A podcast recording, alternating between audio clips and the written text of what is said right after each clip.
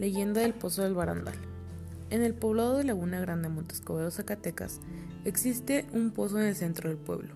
Este pozo es usado actualmente para sacar el agua para animales, entre otros usos para trabajo. Antiguamente, según me cuentan mis abuelitos, se utilizaba para el hogar, como lavar ropa, lavar trastes, hasta para tomar, ya que el agua de este pozo era tan limpia que era bebible.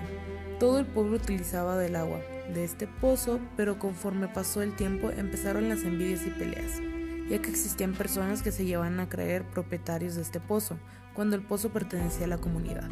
Conforme aumentaba el, aumentaba el tiempo y las peleas aumentaban, el pozo se comenzó a secar y ya no daba abasto para la comunidad. Todos extrañaban, ya que ni en tiempo de secas o durante sequías se secaba tantísimo este pozo. Todos se comenzaron a cuestionar sobre lo que había pasado, pero nadie le encontraba razón lógica hasta que alguien pensó en comentarle al sacerdote de lo sucedido.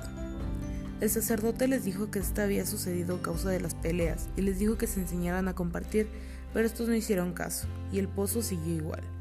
Un día el sacerdote decidió ir y dar una misa ahí. Según cuentan, que cuando el sacerdote roció el agua bendita dentro del pozo, se, se escucharon unos gritos horribles Dicen que se trataba del mismísimo diablo. según dicen, el, el sacerdote se lo llevó pegándole con algo que usaba en la cintura. Lo llevó hasta el afamado salto y ahí lo aventó. El pozo volvió a su normalidad.